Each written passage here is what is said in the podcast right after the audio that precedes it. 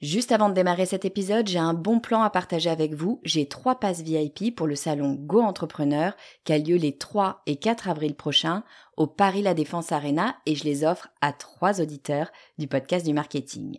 Alors, c'est quoi le salon Go Entrepreneur? Eh ben, c'est juste le plus gros salon de l'entrepreneuriat en France avec 45 000 personnes, 250 conférences et des grands noms de l'entrepreneuriat comme Frédéric Mazzella, Kelly Massol, Céline Lazorte, Éric Larchevêque, Justine Hutto, Catherine Barba, Maurice Sacco, Antonia Flelou, bref, il y a du beau monde et mes passes, eh ben, ils vous permettent d'accéder au club VIP où il y a tous les speakers. C'est la meilleure occasion que vous aurez de les rencontrer.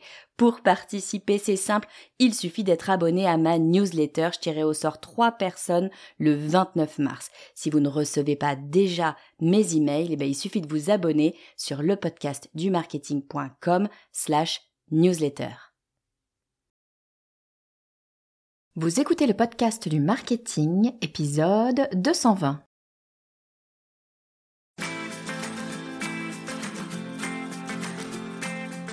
Bonjour et bienvenue. Je suis Estelle Ballot et je suis ravie de vous recevoir sur le podcast du marketing.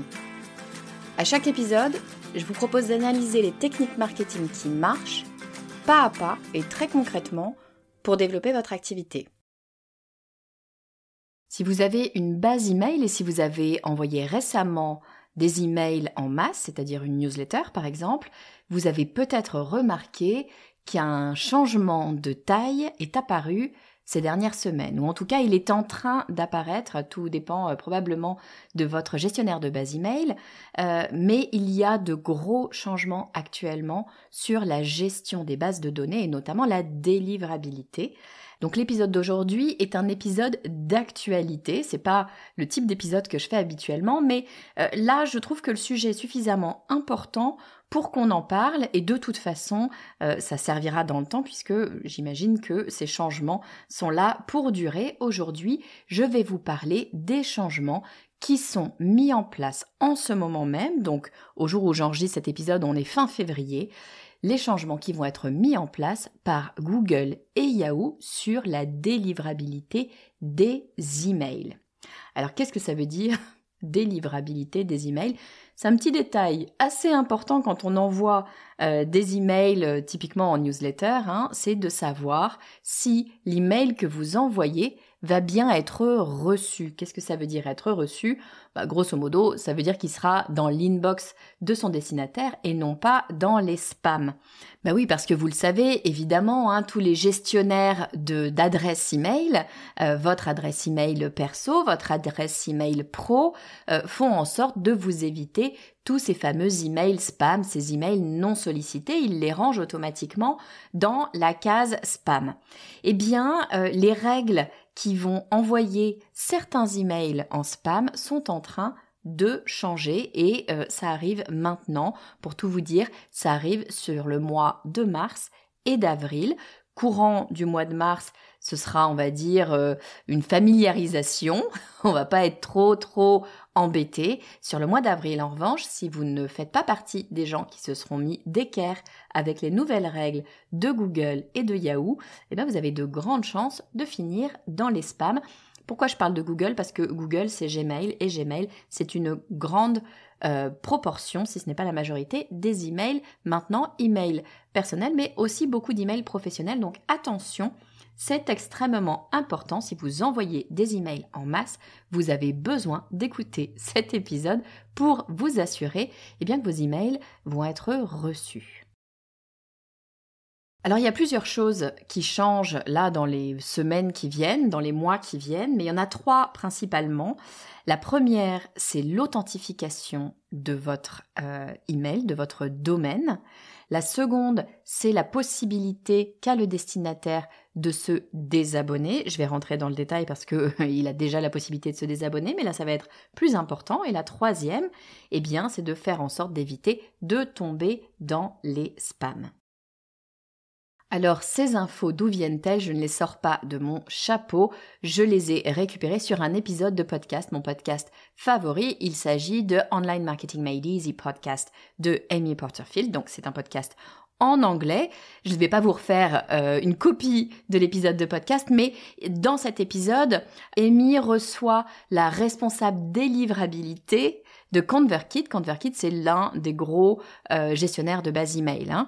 Euh, donc elle reçoit cette spécialiste qui vient expliquer les changements qui arrivent et j'ai trouvé ces informations tellement un, importantes, euh, claires, faciles à, à comprendre et urgentes parce que ça se passe maintenant que je me suis dit qu'il était essentiel de pouvoir eh bien vous retransmettre ces informations. Donc si vous voulez écouter l'épisode original, celui euh, sur lequel je me source, je mets euh, le lien de l'épisode en commentaire, mais sinon ben, je vous le fais en français et en résumé là maintenant tout de suite. C'est des informations que j'ai pris également pour moi, pour ma base email.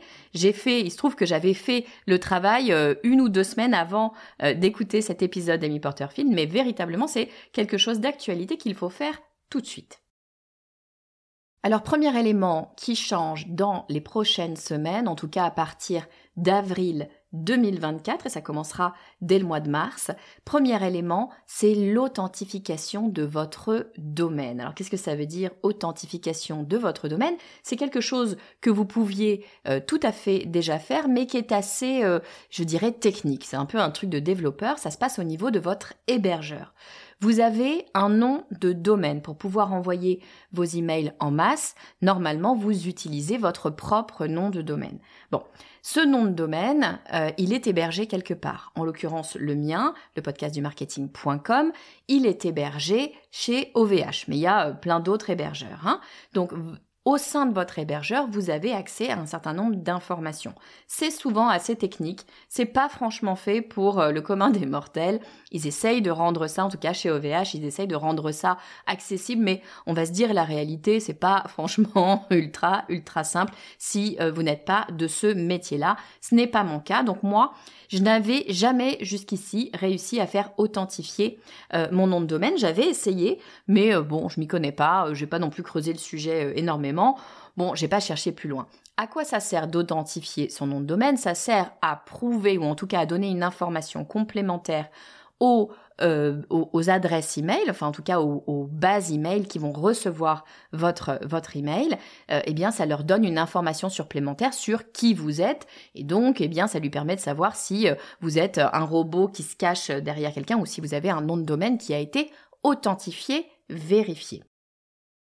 Comment fait-on pour vérifier ce nom de domaine? Il faut passer par ce qu'on appelle les DNS. Et là, bah moi j'y connais rien personnellement et ça devient technique. C'est à ce niveau-là que je n'arrivais pas à le faire. Encore une fois, je n'ai pas creusé. La nouveauté, c'est que avant, il était recommandé de faire authentifier son nom de domaine. Euh, maintenant, il va falloir le faire. il n'y a plus vraiment le choix. Si votre nom de domaine n'est pas authentifié, vous allez finir dans les spams. Et vous ne pourrez plus passer, euh, parfois c'était le cas, vous ne pourrez plus passer par l'authentification de votre gestionnaire de base email. Non, ça ne va pas suffire. Vous devez authentifier votre nom de domaine à vous, votre nom de domaine propriétaire via cette fameuse DNS. La très bonne nouvelle, c'est que comme maintenant ça devient un peu obligatoire, et eh bien les gestionnaires de base email, quand je dis gestionnaire de base email, je pense à Mailchimp, à ConvertKit, à Brevo, à il y en a plein. Hein. Euh, regardez celui que vous avez, en tout cas le logiciel qui vous permet d'envoyer vos emails en masse. Eh bien ces logiciels sont en train de faire en sorte de vous simplifier la vie. Alors je ne sais pas sur tous les logiciels. Ce que je sais, c'est que chez ConvertKit et chez Mailchimp, je suis chez Mailchimp, chez Mailchimp, il vous facilite la vie, c'est-à-dire que euh, lorsque vous vous connectez à votre gestionnaire de base email, il vous propose de faire authentifier votre nom de domaine en passant directement par votre hébergeur. C'est-à-dire que mon Mailchimp s'est connecté à OVH, euh, mon hébergeur. Je lui ai donné mes codes d'accès hein, temporairement. Mon Mailchimp se connecte directement à mon OVH pour aller faire les modifications dans mon hébergement de façon à ce que mon nom de domaine soit authentifié. Et ça, je dois dire que ça simplifie très largement les choses. Je ne sais pas si c'est le cas chez tous les gestionnaires de base email, mais je suis à peu près sûre qu'ils vont à peu près tous s'y mettre parce que ça va être crucial pour la délivrabilité des emails qui sont envoyés via eh bien, leur gestionnaire de base email. Alors ça va pas concerner tout le monde. Ça va concerner les envois à partir de 5000 emails envoyés sur une même journée. Donc si vous avez une newsletter avec 2000 abonnés, vous n'êtes pas vraiment concerné, on va pas venir regarder, on va pas vous donner un malus si vous n'avez pas authentifié euh, votre nom de domaine. C'est une bonne chose parce que quand vous vous lancez euh, dans la newsletter, au tout début, euh, franchement, vous n'y connaissez pas grand-chose en technique, vous avez autre chose à faire qu'aller commencer à aller chercher avec l'hébergeur, etc., les zones DNS. Comment est-ce qu'on fait tout ça? Ça pourrait refroidir des personnes qui souhaiteraient en fait se lancer. Donc, c'est pas le cas pour les gens qui débutent. En revanche, dès lors que vous avez 5000 personnes sur votre base email ou dès lors que vous envoyez 5000 emails sur une même journée, eh bien, vous êtes concerné. Et très franchement, je pense que quoi qu'il arrive, il faut s'y mettre tout de suite parce que aujourd'hui, c'est à partir de 5000 emails, mais enfin demain, ce sera à partir de 2500 emails, 200 emails, 3 emails. Donc, autant s'y mettre tout de suite et profitons-en puisque nos gestionnaires de base email au minima ConvertKit et Mailchimp. C'est pas pour leur faire de la pub, c'est parce que je sais que eux le font. Au minima, ces deux-là qui sont des deux gros gestionnaires de base email et je présume les autres également, vous aident à le faire ultra facilement. Je l'ai fait moi-même il y a euh, deux ou trois semaines. Ça m'a pris littéralement deux minutes. C'est vraiment très très bien fait. Alors pourquoi est-ce que Google et Yahoo font ça? Parce qu'effectivement, on peut se poser la question. Ben, ils font ça, encore une fois, pour faire des emails à euh, un endroit plus sûr pour éviter que nos boîtes emails soient remplies de spam. Il y a par jour 164 milliards d'emails spamiques envoyés. 164 milliards emails de spam qui sont envoyés tous les jours. Donc, eh ben oui, voilà, c'est une bataille. Il faut évidemment trouver de meilleurs moyens de protéger nos boîtes email de façon à ce qu'elles ne soient pas euh, complètement envahies par ces emails spamiques qui sont euh, frauduleux, rappelons-le. Et ça, en fait, c'est plutôt une bonne chose pour nous, hein, qui envoyons des emails sollicités, des emails à des personnes qui nous ont demandé de leur envoyer des emails. Pourquoi est-ce que c'est une bonne chose? Eh bien, parce que le fait de faire authentifier son nom de domaine va faire en sorte qu'on ne se retrouve pas dans les spams. Et j'en ai parlé récemment dans un épisode du podcast du marketing où j'expliquais comment faire pour ne pas se retrouver dans les spams, hormis cette histoire de nom de domaine. Euh, eh bien, le problème quand même, c'est que parfois on fait les choses très bien et on se retrouve quand même dans les spams. J'en ai fait moi-même l'expérience. Deux de mes newsletters préférés, je les voyais plus mais je m'en étais pas rendu compte comme souvent. Hein, eh bien, deux de mes newsletters préférés en fait atterrissaient dans mes spams alors que euh, ce ne sont pas des emails spammy, qui ne n'envoient pas des emails 15 fois par jour, pas du tout. Et euh, je me suis moi-même inscrite, j'ai demandé à recevoir ces emails. Donc ça va être vraiment très intéressant pour nous de faire authentifier notre nom de domaine parce que ça nous évitera, pas toujours, mais souvent, de nous retrouver dans les spams par erreur.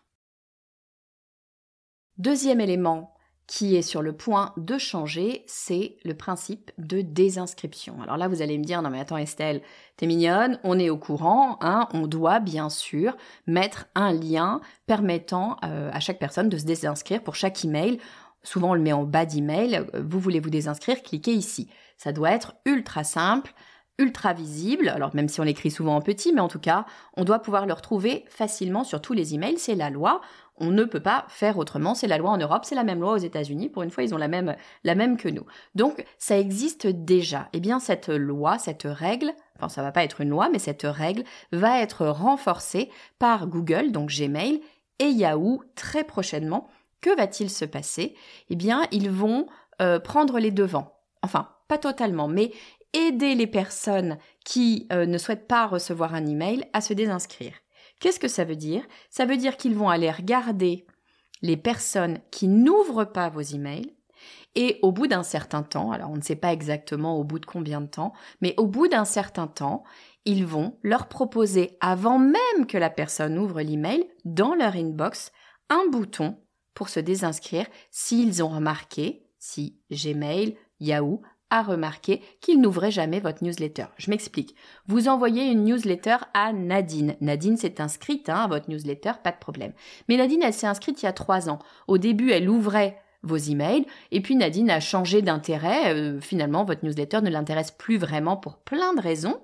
Et ça ne veut pas dire que vous faites du mauvais travail, hein, d'ailleurs, mais Nadine n'est plus intéressée et elle n'ouvre plus vos emails. Ça fait longtemps qu'elle n'a pas ouvert l'un de vos emails.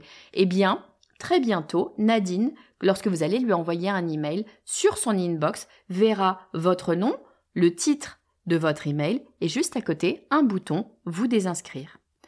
Elle n'aura même pas à ouvrir votre email, à faire l'effort d'ouvrir votre email pour choisir de se désinscrire. Donc vous pouvez vous attendre à une hausse du nombre de désinscriptions.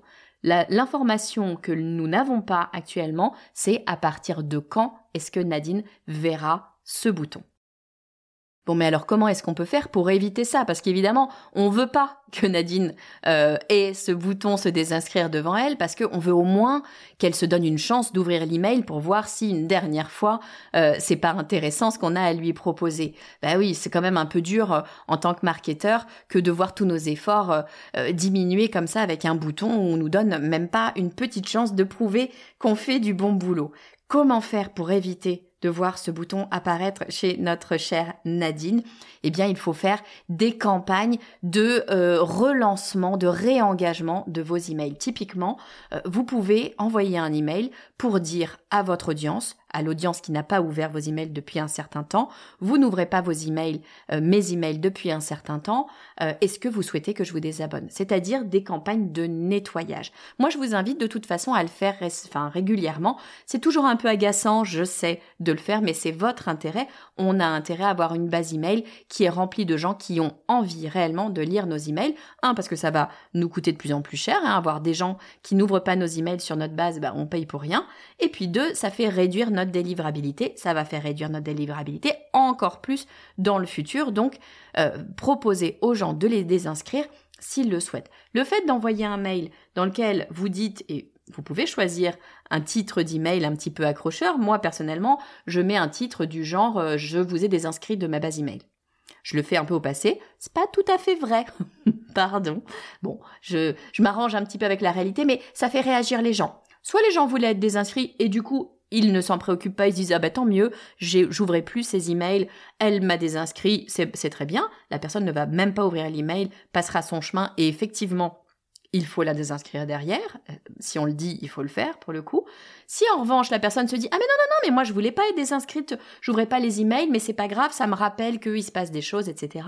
Moi je sais que j'ai des gens qui n'ouvrent pas mes emails mais qui les utilisent juste comme reminder pour se dire qu'un nouvel épisode du podcast du marketing est sorti. À ce moment-là ces gens-là en général cliquent sur l'email en disant mais non non je veux pas me désinscrire et le seul fait qu'ils ouvrent l'email m'envoie moi le message de non cette personne ne veut pas être désinscrite et je la garde dans ma base email. Faites des campagnes de ce type-là, ça vous évitera euh, eh bien euh, ce fameux bouton se désinscrire directement dans la base email.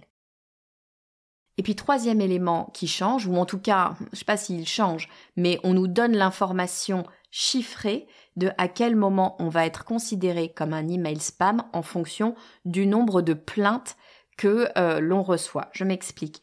Lorsque quelqu'un souhaite se désabonner, normalement, votre gestionnaire de base email doit lui demander pourquoi est-ce que vous vous désabonnez? Est-ce que vous vous désabonnez parce que euh, euh, vous n'avez plus envie de recevoir ces emails ou est-ce que vous voulez déposer plainte parce que c'est un spam? Vous n'avez jamais demandé à recevoir ces emails et vous considérez que c'est un email abusif. Si vous avez un taux de plainte pour email abusif trop élevé, vous allez systématiquement aller dans les spams. Le taux qui va être pris en compte a priori, c'est 0,1% de plainte. 0,1% de plainte, ça veut dire une plainte pour 1000 emails reçus. Vous envoyez 1000 emails, si vous avez une plainte, vous êtes à 0,1%. Donc ça va, on peut se dire bon, 0,1%, euh, c'est pas énorme, c'est pas si énorme que ça. Et surtout si vous regardez vos stats, peut-être que vous dites oh ben c'est super, euh, c'est bon, je, je, ne fais pas partie euh, de ces gens-là. le problème c'est qu'en fait vous ne le savez pas parce que les chiffres qu'on connaît sont pas les bons. Parce que Gmail, et je rappelle que Gmail c'est une grande, une grande proportion en tout cas des emails reçus, eh bien Gmail ne donne pas ces chiffres, en tout cas ne les donne pas euh, de façon publique. Donc euh, vous ne savez pas exactement quel est votre taux réel de plainte. Donc là, il va falloir y faire véritablement attention. Encore une fois, hein, c'est plutôt une bonne chose. Euh, les gens n'ont pas de raison de se plaindre, sauf erreur, ça peut arriver, mais les gens n'ont pas de raison de se plaindre si vous envoyez des emails qui suivent notre réglementation RGPD. Hein. Aux États-Unis, ils sont moins contraints que nous, mais nous, avec RGPD, normalement, on est censé faire les choses correctement. Bon, mais alors comment je fais puisque Gmail ne, ne me dit pas quel est mon taux euh, de, de, plainte? Eh ben, vous avez quand même un outil que Gmail met à votre disposition. Il vous donne pas le taux exact, mais il va vous donner des informations. Il vous suffit d'aller sur l'outil de Google qui s'appelle Google Postmasters Tools. Vous tapez ça dans, Google et vous allez, vous allez tomber dessus. Et il va vous donner votre niveau de euh, complainte. Vous allez voir quel est votre, voilà, si vous êtes bien marqué, si vous êtes plutôt vert, orange ou rouge, euh, si c'est en train de se corser. Si tout va bien, parfait, continuez comme ça. Si vous êtes dans le orange ou le rouge, là, il va falloir vraiment se poser des questions et comprendre d'où vient le problème. Parce que si vous faites les choses correctement, logiquement, vous ne devriez pas avoir de plainte. Donc s'il y a un problème, il va falloir regarder est-ce que c'est une attaque de robot Ça peut euh, être le cas. Hein. On peut essayer euh, de d'envoyer des robots chez vous pour déposer plainte alors que bah, c'est faux. Euh, là, il va falloir faire appel à, un développeur peut-être pour essayer de comprendre comment est-ce qu'on peut travailler. Ça peut être aussi une incompréhension de ce que vous proposez dans vos emails. donc c'est très important d'aller regarder les choses, notamment ce qui arrive assez souvent, c'est quelqu'un qui a une base email mais n'envoie jamais d'email. Le jour où vous envoyez un email, personne ne se souvient de vous et donc on va aller cliquer en disant j'ai jamais demandé à recevoir ces emails. Paf, vous avez une plainte. Très important d'envoyer des emails très régulièrement. Donc voilà ce que je voulais vous dire aujourd'hui sur ces changements qui arrivent là maintenant tout de suite. Hein. On est fin février au moment où j'enregistre cet épisode. Le mois de mars, ça va être un mois où on va on va dire s'habituer à cette règle. Qu'est-ce que ça veut dire s'habituer à cette règle? A priori, euh, Google et Yahoo ne vont pas nous pénaliser directement si on n'a pas notamment l'authentification du nom de domaine, mais il va retarder euh, la réception des emails. Donc on va voir nos chiffres d'ouverture d'emails euh, prendre plus de temps que d'habitude. Ça, c'est un signe que va falloir euh, se mettre bien, euh, bien en, ligne avec, avec les règles.